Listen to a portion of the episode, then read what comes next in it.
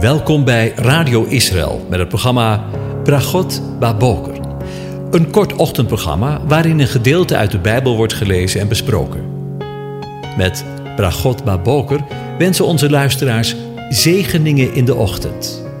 Presentator is Kees van de Vlist.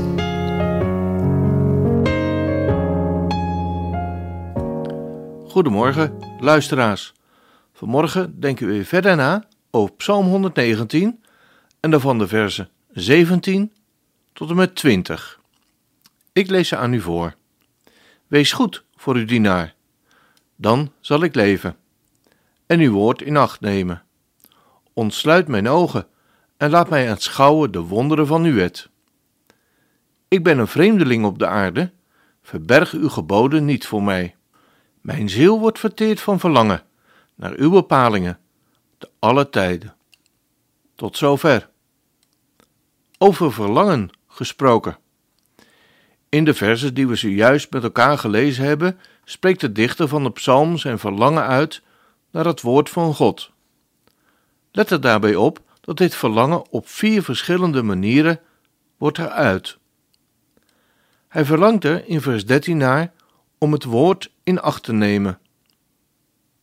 In vers 14 verlangt hij ernaar om de wonderen van de wet, Gods Torah, te zien. In vers 15 bidt hij de Heere om zijn geboden niet voor hen te verbergen. En in vers 16 spreekt hij over het verlangen naar Gods bepalingen.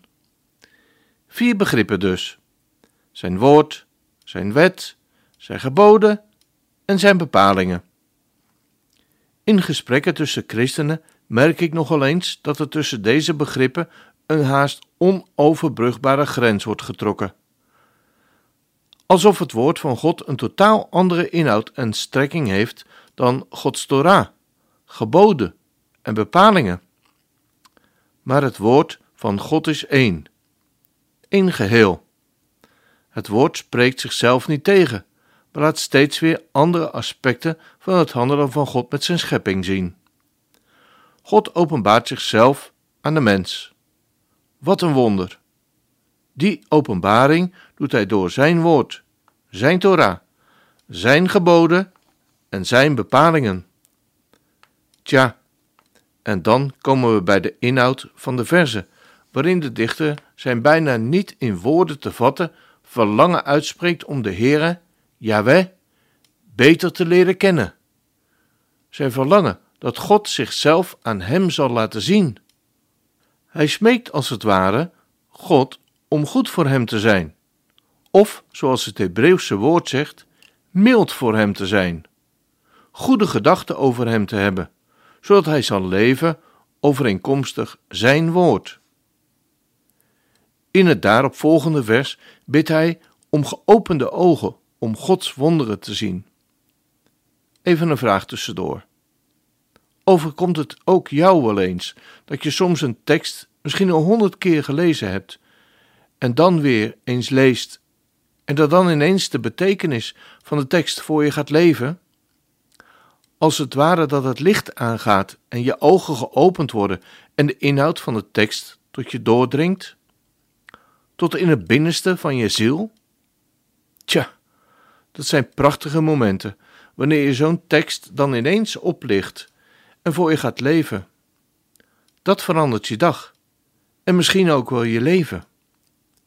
Iets daarvan moet de dichter van de psalm misschien wel bedoeld hebben in zijn verlangen naar de woorden: Ontsluit mijn ogen en laat mij aanschouwen de wonderen van uw wet. In het daaropvolgende vers spreekt de dichter van de psalm zich erover uit dat hij naar meer van dit soort momenten verlangt. Verberg uw geboden niet voor mij.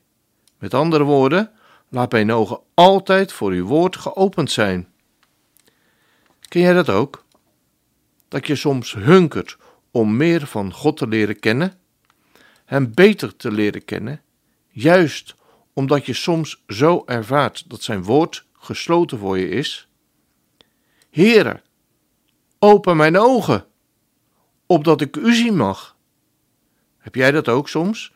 Dat je het gevoel hebt dat je een vreemdeling in je aarde bent en dat je hunkert naar een teken van Gods aanwezigheid in je leven? Zoals de dichter het misschien wel verwoordt. Mijn ziel wordt verteerd van verlangen naar uw bepalingen, te alle tijd. De woorden die we hier lezen hebben in eerste instantie betrekking op een vreemdeling, die hier in het Hebreeuws Ger wordt gedoemd en zich in het land van Israël bevindt. Een vreemdeling. In het land Israël was aangewezen op de gunsten van de inwoners of de gastheer.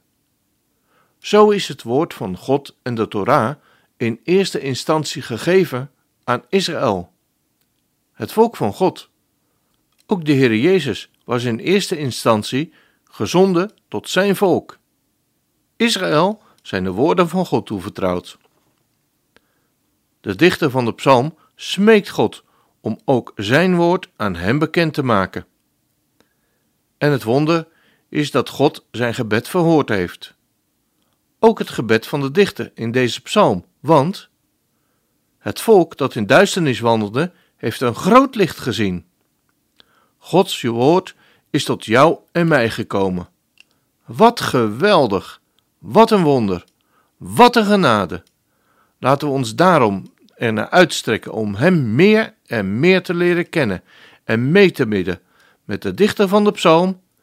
Mijn ziel wordt verteerd van verlangen naar uw bepalingen, te alle tijd.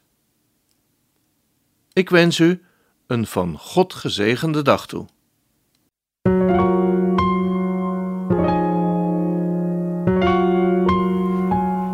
U hebt geluisterd naar het programma Bragot Baboker. Een kort ochtendprogramma waarin een gedeelte uit de Bijbel wordt gelezen en besproken. Wilt u het programma nog eens naluisteren, dan kan dat. Ga naar radioisrael.nl en klik onder het kopje radio op Uitzending gemist.